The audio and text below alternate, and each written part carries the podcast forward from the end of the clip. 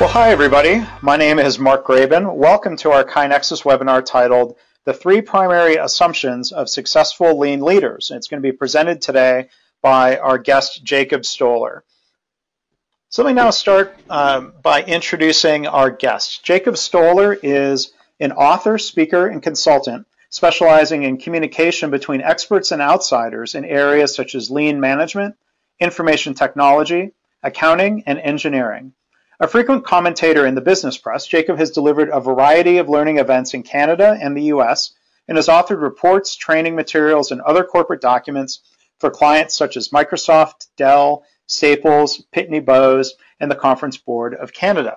And Jacob's recent book, which I, I, highly recommend, is called The Lean CEO, where he uses CEO narratives to bridge the communication gap between lean experts and the general business community. So with that, welcome, Jacob. I will hand things over to you. Well, thank you, Mark. Uh, it's it's great to be here, and uh, maybe listeners aren't aware of this, but almost exactly a year ago, uh, I Mark and I did a, a, podcast together and discussing the Lean CEO, and it was just about to hit the bookshelves at that point. So here we are a year later, and uh, really happy to say that uh, uh, the feedback you get from a book that you've written from people is just amazing, and uh, it's an amazing learning experience. So I'm really happy to be able to share some of the of that experience with you. Some of what people have told me, and some of what's resonated. It really is reflected in what we're going to talk about. So um, let's uh, get right into it. Uh, I've used maybe a loaded term here uh, in the title uh, primary assumptions. And I want to tell you uh, just right off the bat um, what that's about. Uh, Mark, could you change the slide, please?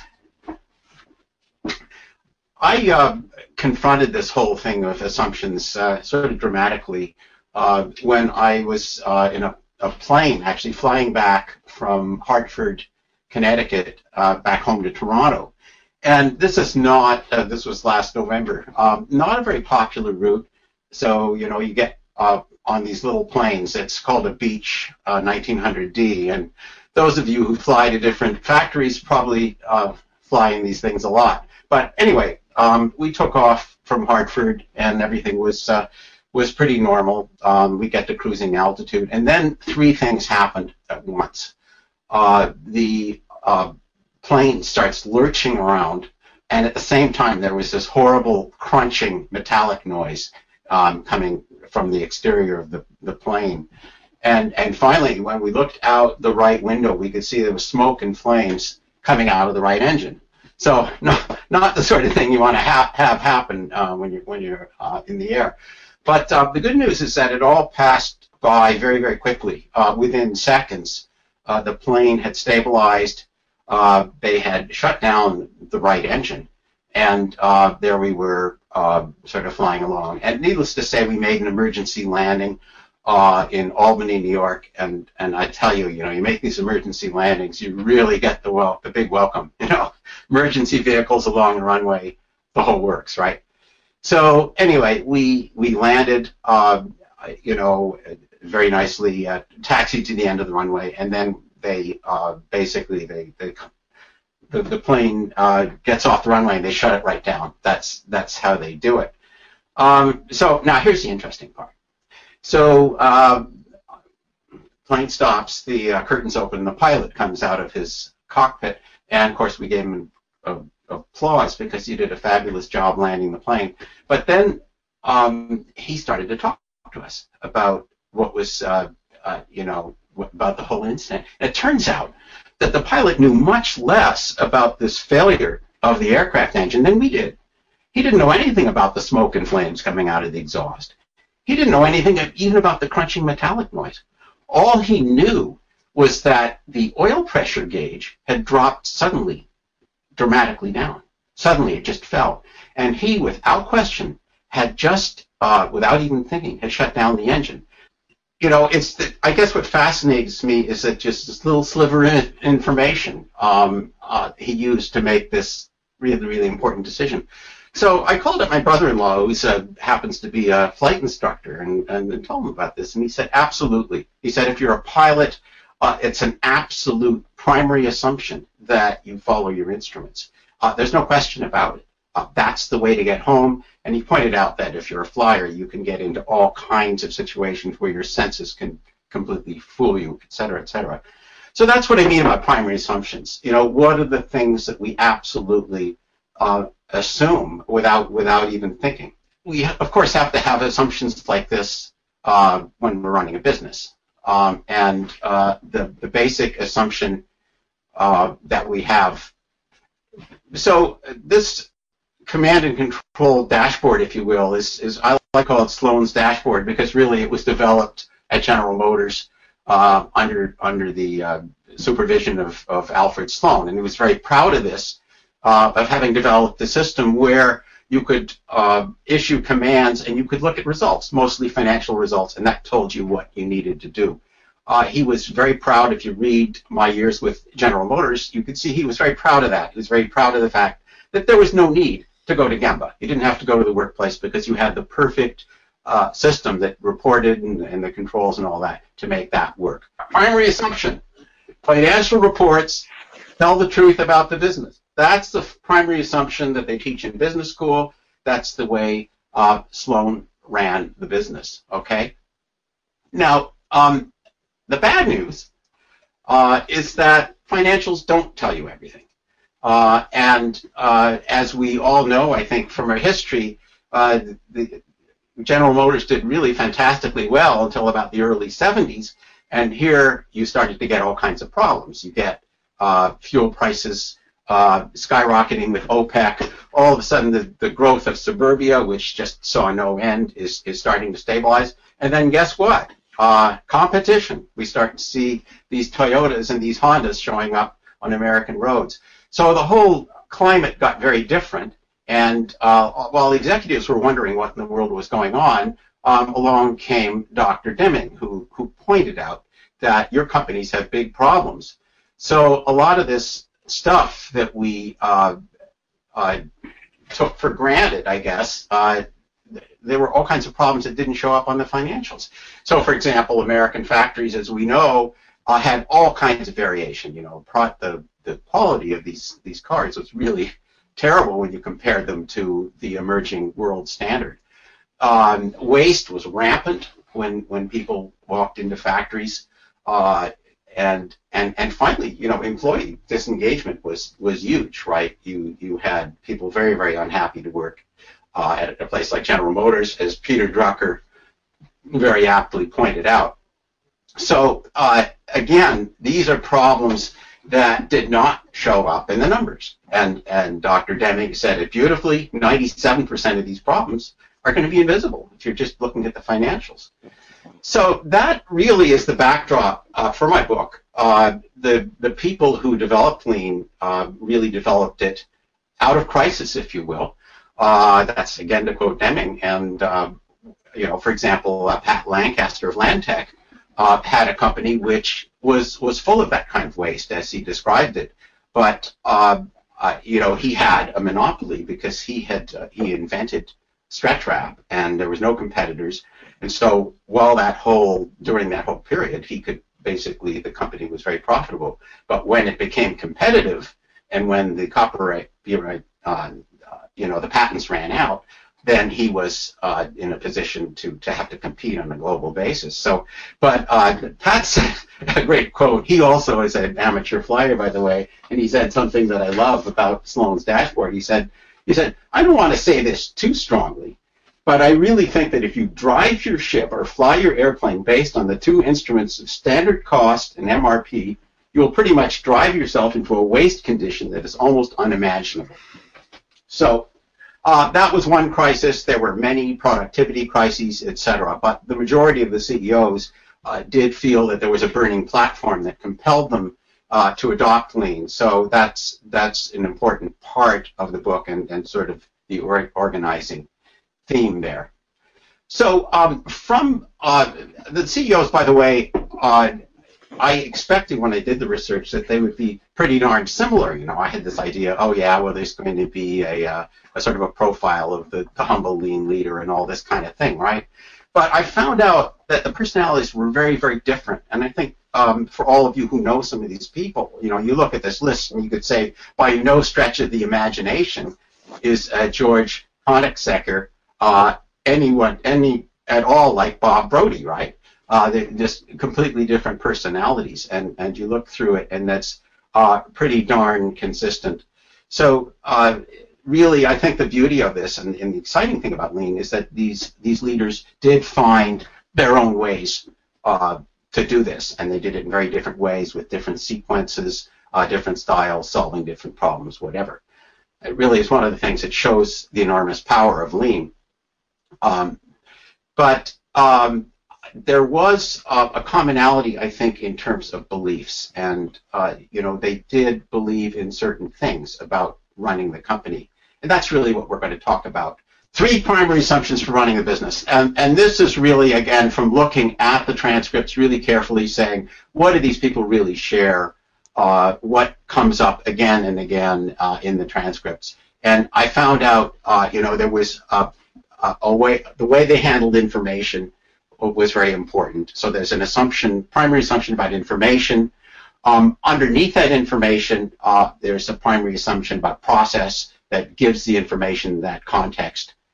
And, and last, but certainly by not means the least, as a matter of fact, last but most important, it's a very, very primary assumption about people. So let's look at all three of those. Um, first, there is a bit of a disclaimer I want to throw here, or whatever. Maybe disclaimer is not the right word, but uh, there are many companies out there that are that are making lots of money by doing things that don't make customers very happy, right? So you might have uh, a, a, telco, for example, that's in a you know has a monopoly or close to a monopoly in some region, and they're charging outrageously high prices, and customers hate them, right? Um, so, so that's that's a kind of a thing where um, you know you're not going to get lean thinking very often.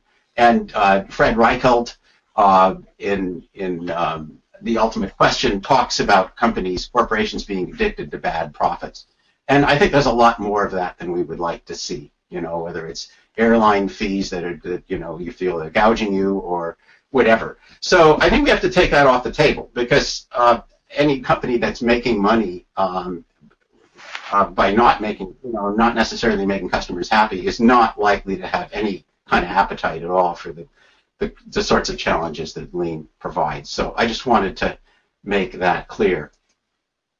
Uh, so let's go to the primary assumptions then. And uh, the first is that customer value is the primary dashboard for success.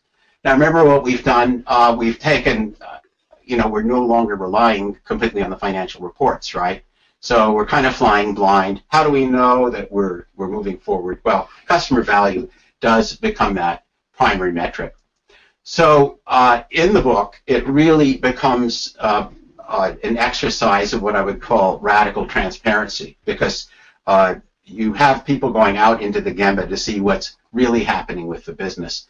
And uh, as I think uh, we all realize, it's a it's a question of finding out um, what the real problems are. so those problems that we talked about, waste, uh, customer dissatisfaction, uh, or, or, employee dissatisfaction, variation, all that. Those all become very, very visible when people are uh, spending time in Gemba. And by the way, that's the most consistent behavior of all, right? Most consistent behavior um, really in the book was that the CEOs really did spend time um, out there uh, in the workplace. So um, that's actually not uh, necess- uh, a very easy way to to run a company. It's it's uh, it's very uncomfortable for people with traditional business backgrounds. Uh, you you have, for example, uh, there we go, jumped one on me there. people used to again just looking at results and issuing commands. So that's what they tell you in a traditional organization. Um, I just want the results. Don't don't don't tell me anymore uh, and then they tell you what to do. But uh, of course, in a lean organization, we're we're really changing the whole nature of communication, and and we can we can explain it in various ways. Uh, you know, flipping the pyramid or whatever. People have different ways of describing it, but here we have management really their job is to tell what we're trying to do, the true north, and they are going to be hearing problems all the time. So you're not seen as a non-team player when when you uh, when you report problems. That's that's what you, you need to do. So uh, it's not easy to do, and and uh, one of the CEOs that takes it really really personally is Karl Wadensten. He's the uh, CEO of Vibco, and uh, Karl uh, says, you know, this is not for the weak of heart. This is so hard every single doggone day. Lean will surface all your shortcomings and force you to deal with all the details. And uh, by the way, you should see Karl's office. You know, he's he's got it right out there in the plant, and all the walls are glass. You know, so uh, he's got no escape from reality. Um, I maybe it's why he wears the army helmet and jokes around a bit, but he's very makes himself very accessible and really uh, does learn about all the problems in the organization. So, uh, of course, when we don't have the financial dashboard anymore running the business, we need something else. And uh, Art, Byrne provided such a great teaching model, I think, for Lean with WireMold. Uh, for all of you who don't, who maybe don't know WireMold, it's that that's one of the iconic Lean stories. They're an electric electrical components manufacturer based in in Hartford, and uh, Art took over as CEO in 1990, and in that 10-year period, um, he uh, multiplied the value of the company from around 30 something million to 770. So a huge success by uh, growing his market organically and also acquiring many companies and using lean um, to make them more efficient. Now, uh, these five uh, tools, these five metrics here in the dashboard, are not the kind of thing that you just see on, in a report. These are for everybody in the entire company, and he had his whole management team reporting every week on these metrics. That's how he ran the business. So, you know, customer service percentage, we're going for 100%. He said there's no reason why you should promise to deliver something and then not do it. Quality, very, very aggressive, you know, cutting by 50% every year. You know, you hear organizations talk about 10% improvement in, in, in improving defects. Uh, much, much more aggressive. Productivity, very, very aggressive targets with takt time. Uh, inventory turns, a huge, very famous target because he was at three. Did he go to four? Um, by the way, I just read a business study about a success, success story about a company that went from three to four. Well, Art went from three to 20. So uh, very, very dramatic uh, improvements here. And again, everybody reading off the same script. So uh, now it's very easy for organizations.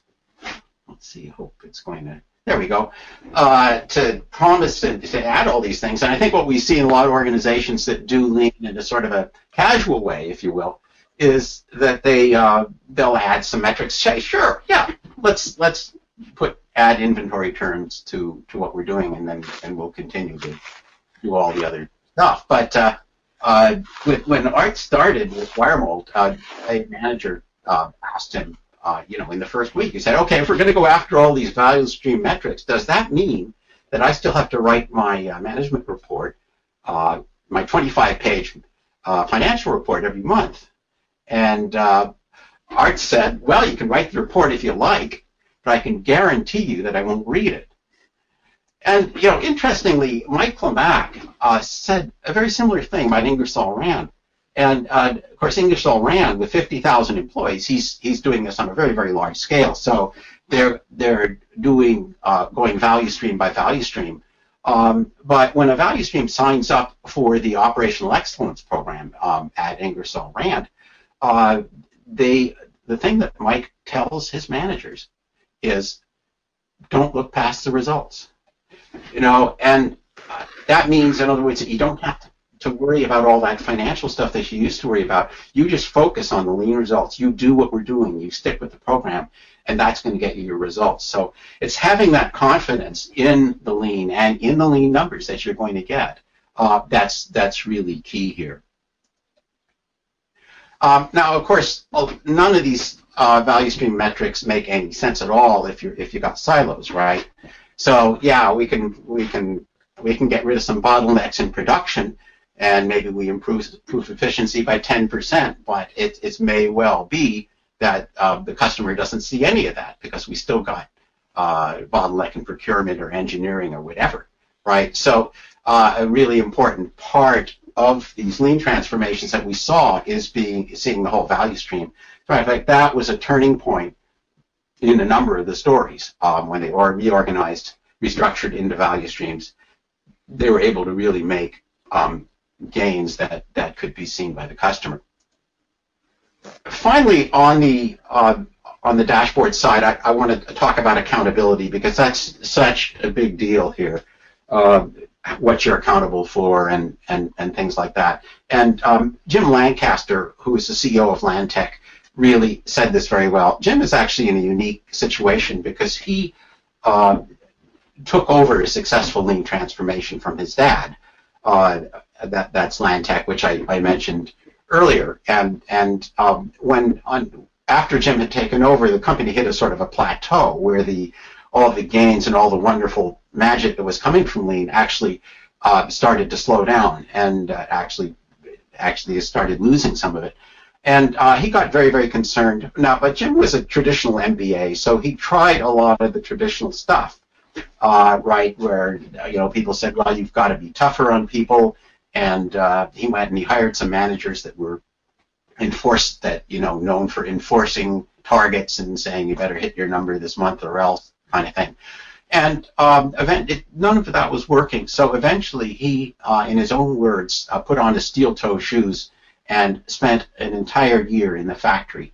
He, he uh, delegated all his uh, his CEO duties, and and the outshoot of it is that he um, really wound up having some profound uh, sort of aha moments, I guess, about accountability and, and what accountability really means uh, in a lean environment. And uh, I love what he says here. Uh, he says accountability is not about setting goals and then shaming people who don't hit the goals. Accountability is about making sure that everyone understands what we're trying to do. So, uh, you know, I, I asked Jim, I, I, I thought this was, uh, you know, I love the way he said this, but I said, Jim, what happens if a manager makes a mistake? And without missing a beat, Jim said, if a manager makes a mistake, it's because they didn't have the information they needed to make the right decision. And you know, I thought that was really, uh, really amazing. He really does put accountability at, at his own doorstep.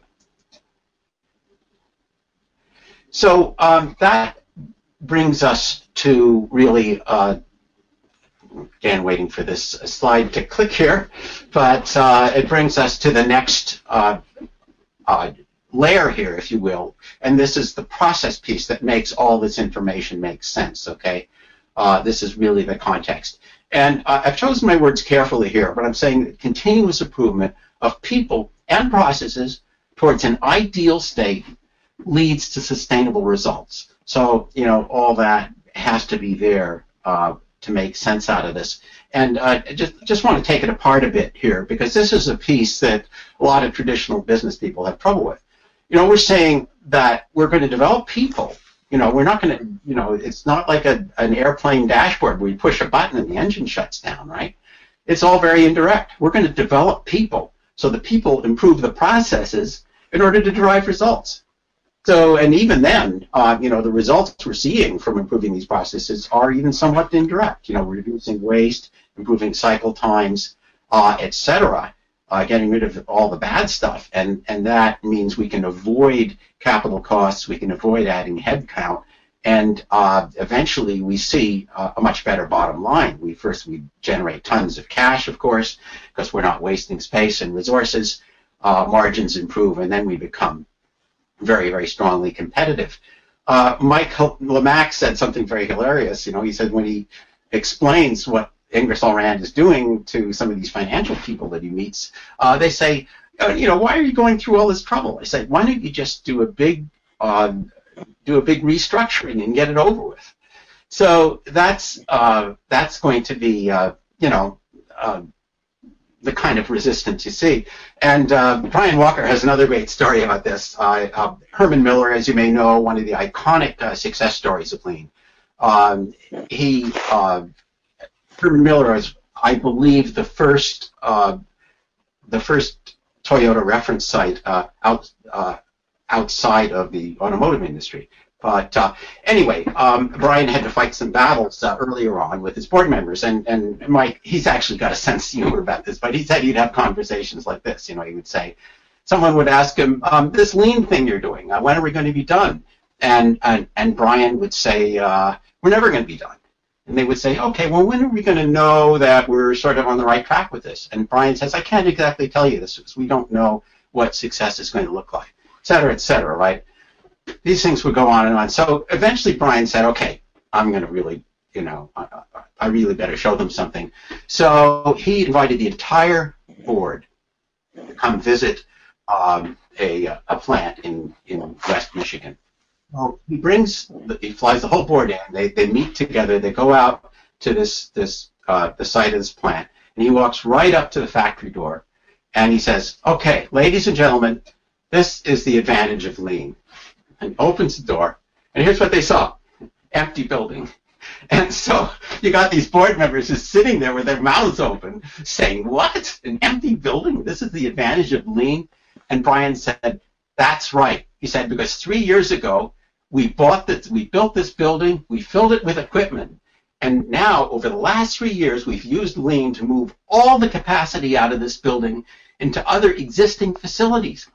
So now when it's time to expand, we can do it with no capital costs.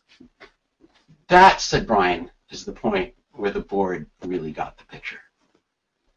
Now, um, the resistance is pretty tough uh, on the shop floor as well. It's not just board members, and Jim tells a great story about that. Now, um, what Jim said told me is that a lot of times uh, the people that it's hardest for is the middle managers, the people who sort of have their targets and used to, you know, seeing they get enough greens showing up on their board, and they say, okay, well, I'm okay for the month, sort of thing. But uh, what he what he found is that in a continuous improvement environment, they find it kind of kind of challenging. So what he does is he'll be doing his Gemba walks, and if he sees an area where they've been posting all making their targets, in other words, all posting greens, he'll say, "It's time for a cookie." And what he does is he goes and buys one of these oversized chocolate, chocolate chip cookies, right? And he brings it in and he shakes the manager's hand and says, okay, now it's time to re-average the numbers. And of course, they re-average the numbers. The bar raises, and sure enough, the next day there's going to be reds again. Right? They won't be making the targets.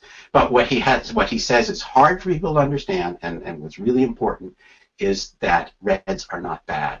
Reds are our friends. If we didn't have problems, we wouldn't have a reason to be here. Big culture change. Um, finally, this is very tough on people with professional training. And um, basically, I could give you examples from pretty much any profession, but you know, HR, for example, it's customary for HR people. They, they go off to a conference and they, they uh, attend a workshop on all the latest learning methods, right? And then they're all excited, they come back and they sit in their office for two weeks and develop a great learning program about safety or team building or some darn thing, right? And then they want to go out and deliver that training uh, to their people. But in a, uh, in a lean environment, continuous improvement environment, you really need these people out there solving problems because there's all kinds of problems emerging from all over the place, right? So it's changing that role, and it's very, very hard for people uh, very often. Uh, accounting is another great example. You know, accountants love to go and tell people what all their problems are, and uh, you know, it's really what you need the accounting people doing is is you need financial advisors, right? You need them to come out there. Don't don't you know? Don't tell me what what I should have done six weeks ago. Tell me what I need to do because I got this big project coming up. What's the most efficient way to do it? So you get some great examples of people in, in accounting, um, great aha moments of accountants doing that. Um, IT, I worked in it for years, and there's a system builder mentality. Uh, really, you need the IT people providing real-time information to the field. And um, professionals, you know, leads to the whole uh, thing of physicians, uh, which is, uh, you know, really, I think, a, a, very, very special case. I would refer you to uh, Mark's books here to, to really study that one because it's a uh, it, it's quite quite an issue. But uh, I just I just want to tell you, uh, uh, in, in terms of continuous improvement, um, give a sort of a story about uh, what I think is a, really a watershed moment. and this was the the dawn of lean healthcare, and really uh, perhaps one of the one of the watershed moments, and this is where John Toussaint really uh, of ThedaCare really began um, using lean, and uh, he was facing the same kinds of uh, that healthcare conundrum that's, that's very common today, and, and we still um, very very far to go with this, obviously, but where you have financial pressures and you have unacceptable outcomes at the same time. Uh, now, unacceptable outcomes, unfortunately, in healthcare means people are dying. And around the millennium, um, when John took over as CEO of ThedaCare, uh, the, uh, there was a report had come out saying that there were 100,000 uh, deaths in American hospitals every year due to preventable medical error. That's how serious it is. And by the way, some people think the number is much, much higher that, than that. But anyway, um, what uh, John was frustrated about was that he had tried the traditional healthcare methods, uh, improvement, quality improvement methods as chief physician, and he found that the, the improvements he made uh, at ThedaCare just weren't sticking. You know, they weren't maintaining. But he, he knew that outside of healthcare, there were all kinds of organizations that were doing a really, you know, quite a good job. You know, he said, how is it that aerospace, automotive, we've got organizations that are getting near zero defects, and here we are in uh, healthcare in the double digits. So, uh, needless to say, he started looking outside of uh, uh, healthcare at, at other organizations, and, and through actually uh, John George Koenigsaecker, he wound up uh, looking at some lean organizations. Um, so uh, uh, soon, uh, John and his entire management team went to visit a lean factory, and this was Ariens, a snowblower factory nearby uh, in Brillion, Wisconsin. And um, Ariens, by the way, is one of the stories also in my book, uh, The Lean CEO. So um, anyway, you get this group of physicians uh, walking through a snowblower factory. kind of might have looked kind of strange to a lot of people. Um, and and they, they tour the factory and they're pretty impressed. Uh, but they get to the um, uh, the final assembly area, and this is really the, the big uh, aha moment for John. And and uh, here what you had is the snowblowers are moving along on carts being assembled, uh, get the final assembly is being done, all the options are being installed, all that kind of stuff, right? So um, you, you, you see this happening, and John uh, has this flash. He said, you know, when I watch the way these people are working, um, they're taking better care of these snowblowers than we're taking care of our patients. So I thought that was quite a profound thing to say, especially because uh, he, John said his entire management team agreed with him. So um, I asked uh, I asked Dan Ariens about this afterwards. I said, Dan, I said, what did a bunch of doctors see in your snowblower factory? And and Dan said something really interesting. He said they weren't looking at the snowblowers. They were looking at the people. What they saw is people supporting each other. They saw the communication. They saw people handing each other tools on trays. That's what they saw. And I, I, th- I think that's profound, and I still do, you know. And, and today, you know, you could go to an AIM event or uh, another uh, lean, any kind of manufacturing event, and you can see people from healthcare, from uh, industry, from uh, financial industries, all going to the same workshops, all sitting at lunch talking about the same problems. So, you know, I think uh, Deming would smile about that if he'd seen one of those events. But you know, the fact that we should work on our process, not the outcome of our process, is just so incredibly important. So, of course, that leads us to the people that own those processes. And the whole bedrock of this thing, the thing that holds it all together, is that people have a basic human need to do exceptional work.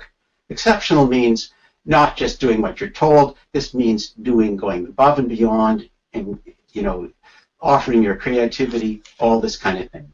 And that people will do this when the barriers are removed. So the job of management is to remove the barriers so that people can do what they really um, have have a basic human need to do. By the way, that's not, this is not just some kind of thing you put on a wall plaque. This is scientifically proven. Uh, you know, there've been psych- psychological, you know, tests, clinical tests for the last 50 years that, that have proven that this is the case. So it's it's really time that management gets caught up to this reality.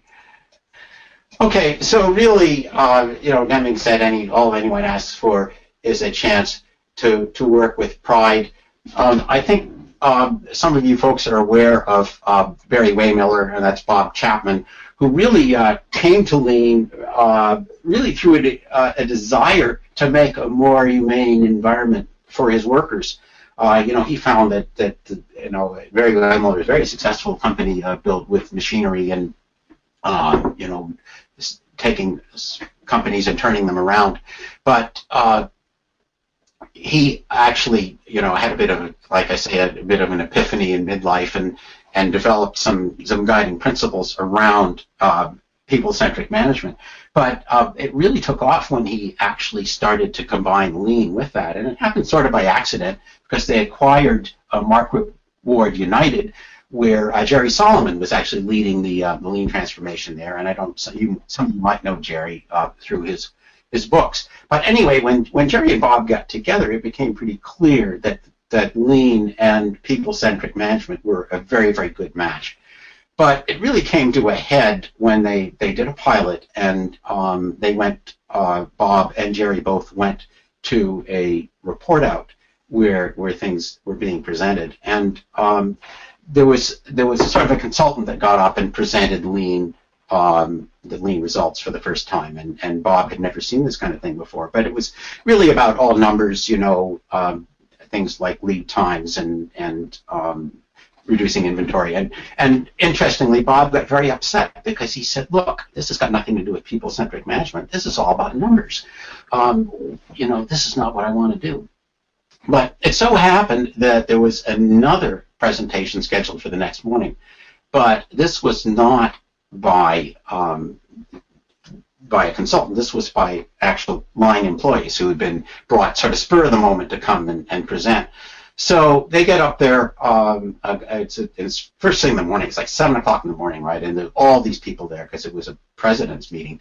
So uh, these relatively unprepared workers get up and start to present, and it's it's all about these kinds of things, the numbers, uh, you know, lead times, whatever.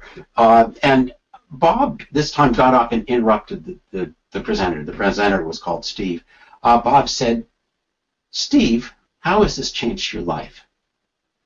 And so you can imagine, you know, first thing in the morning, all these people there and a bit of a silence. And then Steve sort of blurted out, My wife is talking to me more. And Bob's just stammered out, "What? Help me, Steve. What? What? What do you mean?" And um, Steve then told what Bob describes as one of the most profound stories he's ever heard. Uh, he said, "Well, Mr. Chapman, you know how it is. You you go to work in the morning and you punch in your clock, and they tell you what to do, but uh, they don't give you everything you need to do it. But you know, you spend you you know you spend the day, you figure out how to do some things, and you get ten things right." But no one says a word. And you get one thing wrong, and immediately they're on top of you and they're chewing you out. And then they complain about your salary and they complain about your benefits. And you know what? At the end of the day, I wasn't feeling too good about myself. And, and I was wearing that feeling home, and it was affecting my marriage. And he said, But now, um, with this new program, uh, I'm contributing to something. People ask for my opinion, and they listen to me, and when I ask questions, I get answers. And then I get to see the results of the work we've done. And you know what? The end of the day, when I go home, I'm feeling much better about myself, and I'm nicer to my wife, and she's talking to me. So at that point, Bob turned to Jerry and said, Jerry, we have a new metric for lean, the reduction of the divorce rate in America. So the point here, folks, is that uh, people really do need to do work that has meaning. It's not just they want people to be nice to them. It's just they really uh, is a very basic need for meaningful work. And you just look at the Gallup polls, uh, and and they all say that that 85% or whatever of employees uh, really go home not feeling that they're wanted or needed by their employers. So it's just a, you know a, a, a very very great human need. Uh, now it also happens that organizations need people way more than they think they do. And uh, my favorite example comes from John Toussaint because I asked him about this. I asked him very innocently. I said, John, why um, do um, you know why do you need so many problem solvers in a hospital? And and John said, well, okay. He said, let's take an example. Let's look at medication error. That's one of the really the deadliest problems we have in hospitals. He said, but if you've got a medication error problem, um, it could be, it it's not going to be one or two things that a manager can find on a report. It's going to be lots and lots of things. So it could be the labeling on bottles. It could be the way bottles are arranged on trays. It could be the way bottles are in storage rooms. It could be written procedures. It could be in communications. It could be in the IT systems. It could be in the supply chain. It goes on and on. And the only way you're going to fix it is by having an army of problem solvers, all your employees who are empowered and trained to take standard work, uh, to find the problems, to test the solutions, and make sure that problems don't recur. And that is how the gains were made at ThedaCare, and that's what John is teaching today. So, uh, and by the way, that applies to any industry. If you really want a company to uh, aspire to greatness, it's going to take thousands of problem solvers every day out there in the workplace. So this, folks, provides the basis for a lasting partnership between workers and organizations. You know, uh, they need each other, and I think it's a very, very powerful thing. Um, we can do much, much better at this this kind of relationship, uh, and uh, basically that's what I feel is the bedrock of this whole thing and and, and of these core beliefs. So I guess I would I would turn this over to you, and, and I would ask you, um, uh, you know, as as people out there working with organizations and and and with Lean, um, is customer value seen through Gemba, your primary dashboard? You know, is that what's driving your company? Um, are you on a continuous improvement journey that never ends? And finally, are your people empowered to do exceptional work.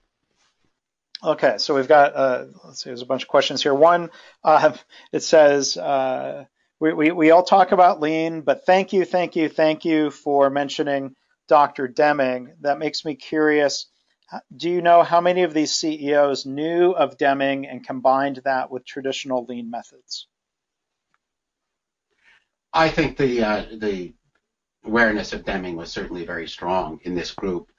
Um, we we didn't actually. It's it's interesting. Um, we we didn't talk explicitly about Deming. It was more the the conversations tend to be focused on um, what the companies uh, did. But uh, yeah, I would say that certainly the uh, uh the awareness of Deming was very high. Uh, in some cases, actually, it was it, uh, knowledge of Deming preceded Lean. You know, for example, as Mark, as I know you you know very well with Bob Brody at uh, uh, Franciscan. Um, they they they were using those methods for a while. Certainly uh, John Toussaint as well. Okay, I want to clarify. You said the rareness of Deming knowledge was strong. You mean a lot of them did know about Deming? Yeah, awareness of Deming awareness. was strong. Yeah. Okay, I'm sorry. I thought you said rareness. That makes more sense. The awareness was strong. Well, that's that's good to hear, and maybe no no surprise why they were successful with this. Um, yeah, yeah, yeah. I think there's some depth here in their thinking, and on you know they didn't just pick up a bunch of tools. These are people that saw the whole context of it. Yeah. Well, I think that's that's a great lesson in and of itself. Um, we've got another question. Uh, how do you get people to feel safe speaking about problems when the current culture penalizes them for that? Boy, uh, you know, it's uh, that's perhaps one of the reasons why the uh, the CEO buy-in is so important. Um, you know, and it, and and there unlikely to be shortcuts to that. Um, you know, I I don't think I can. I don't think I would have a, a general answer to that in terms of drive out fear. But uh, even you know, of course, Deming was uh, I think, put drive out fear. I think in one interview, Mark, I think he was quoted as saying that was the most important thing to do. So it's a it's a very uh, important question, um, but failing, you know, a very high level of support, it's it's hard to, to see how you could do that. Mm-hmm. Now, um, I think. Well, let me transition. So when we talk about, you know, the the need for change at the top, the top of most organizations isn't really the CEO. It, it's the board. You mentioned. Um, I, I, think you mentioned John Toussaint's board. I know they played an important role. How many of these lean CEOs had a quote unquote lean board? And what can we do to try to influence the boards to think this way?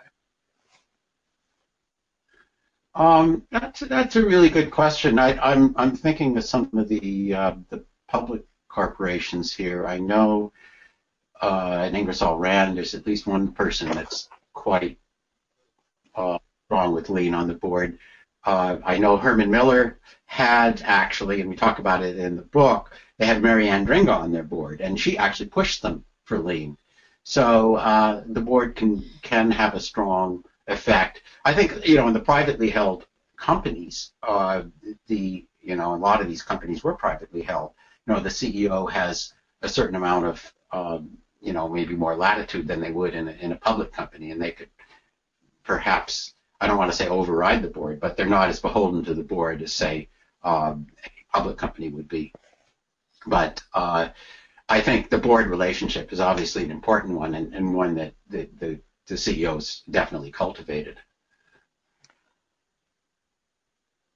Okay, we've got um, let's see another question here. How how can we create more lean CEOs? Um, do you, practical question, and I do recommend your book, The Lean CEO, Jacob. Um, is is this a type of book where I mean, do you think if a, if a CEO is skeptical skeptical about lean that reading this book might convince them? Was that one of the goals of the book?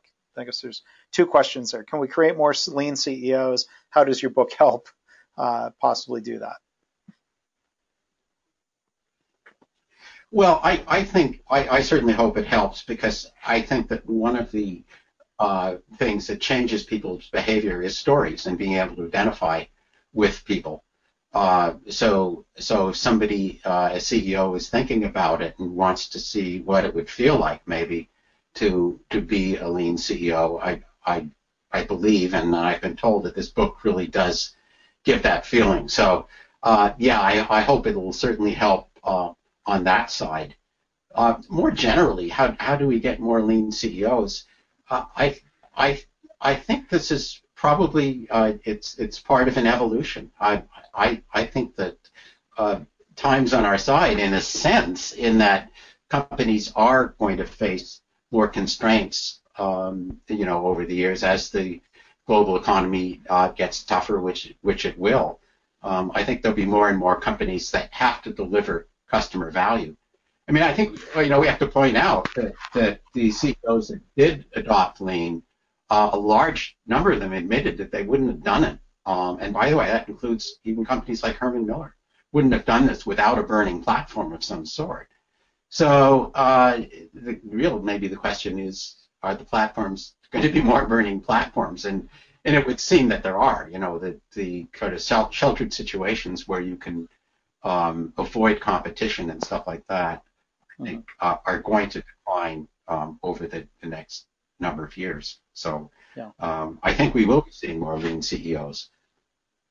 Yeah, I, I, mean, I think I wonder how much of it will will take time. People coming up through lean organizations and then moving to other places where they eventually, hopefully, become a CEO, um, as opposed to the current CEOs changing. Because you know, you talk about a burning platform. You know, I'm sure. I mean, you know, people. There's there's a human tendency to stick with the status quo if the status quo isn't painful.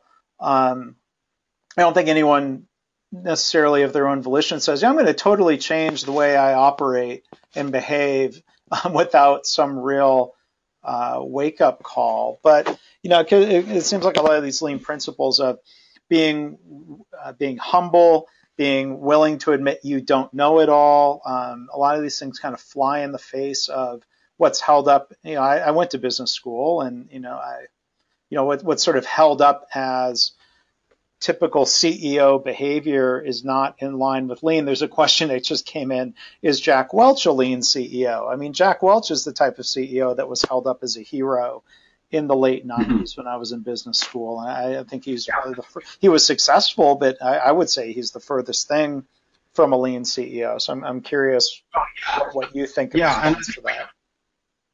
Yeah, I think the thing about Welch that maybe a lot of people don't realize is that when you look at where the profits were coming from uh, in that golden period, if you will, um, that was from uh, GE Capital. In other words, uh, basically what GE did at the time is they got into the banking business, and their advantage was that they were a, uh, uh, you know, doing banking business without having to follow a lot of the rules that regulated banks had to follow. And uh, when they got hit with that regulation in the early 2000s uh, and started to behave like a bank, um, you know, follow the same rules, and then that profitability started to decline. So, hmm. you know, it's not like Jack Welch managed his way using, you know, you know, made all that profit. I mean, I think I, I, I think there are a lot of good things have been said about him, but I think he might be uh, a bit overrated. Well, cause, I mean, it's a thought experiment that we can never prove one way or another. You know, you might say, well, had Jack Welch not rejected Deming's ideas, because in one of Jack's books, um, he said, you know, well, Dr. Deming, uh, he had good ideas, but they weren't practical. It was too theoretical. Like, well, you know, yeah. but this thought exercise of well, maybe they would have been more successful and more profitable had they followed a lean path, had they followed Deming's ideas. GE eventually came around on lean, I think, under the Jeff Immelt um, CEO tenure. But we, we yeah, we, they, have come along.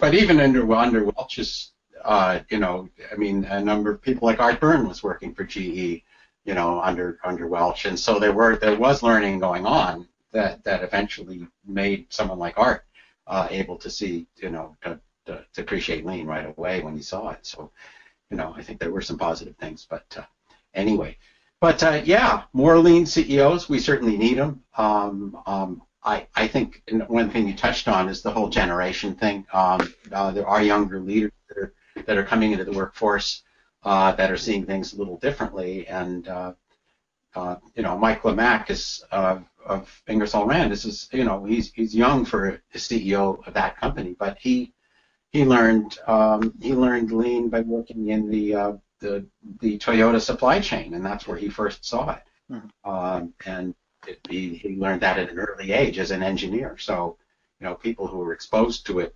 um, early in life, I think maybe you're more likely to become lean CEOs. Mm-hmm. Okay, there's one more question, and I'm going to actually preface it. Um, so probably about nine years ago, I, I did a, a, little bit of research, and at least the companies in the early 2000s that had won the Shingo Prize for manufacturing excellence, um, yeah.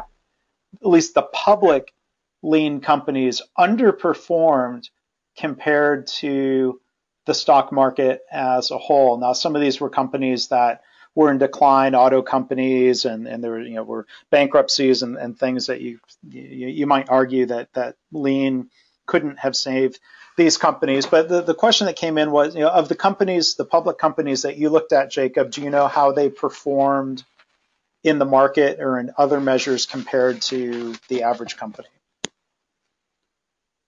Um, well, the, the performance uh, I, of the companies I talk to is really good, mm-hmm. uh, public and private. But in a sense, you know, I, have to be honest, that's a little bit of an artificial selection because had they done badly, I probably wouldn't have wound up talking to them.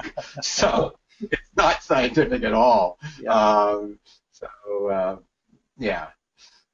Fair but enough. Well, yeah. Fair enough. All right.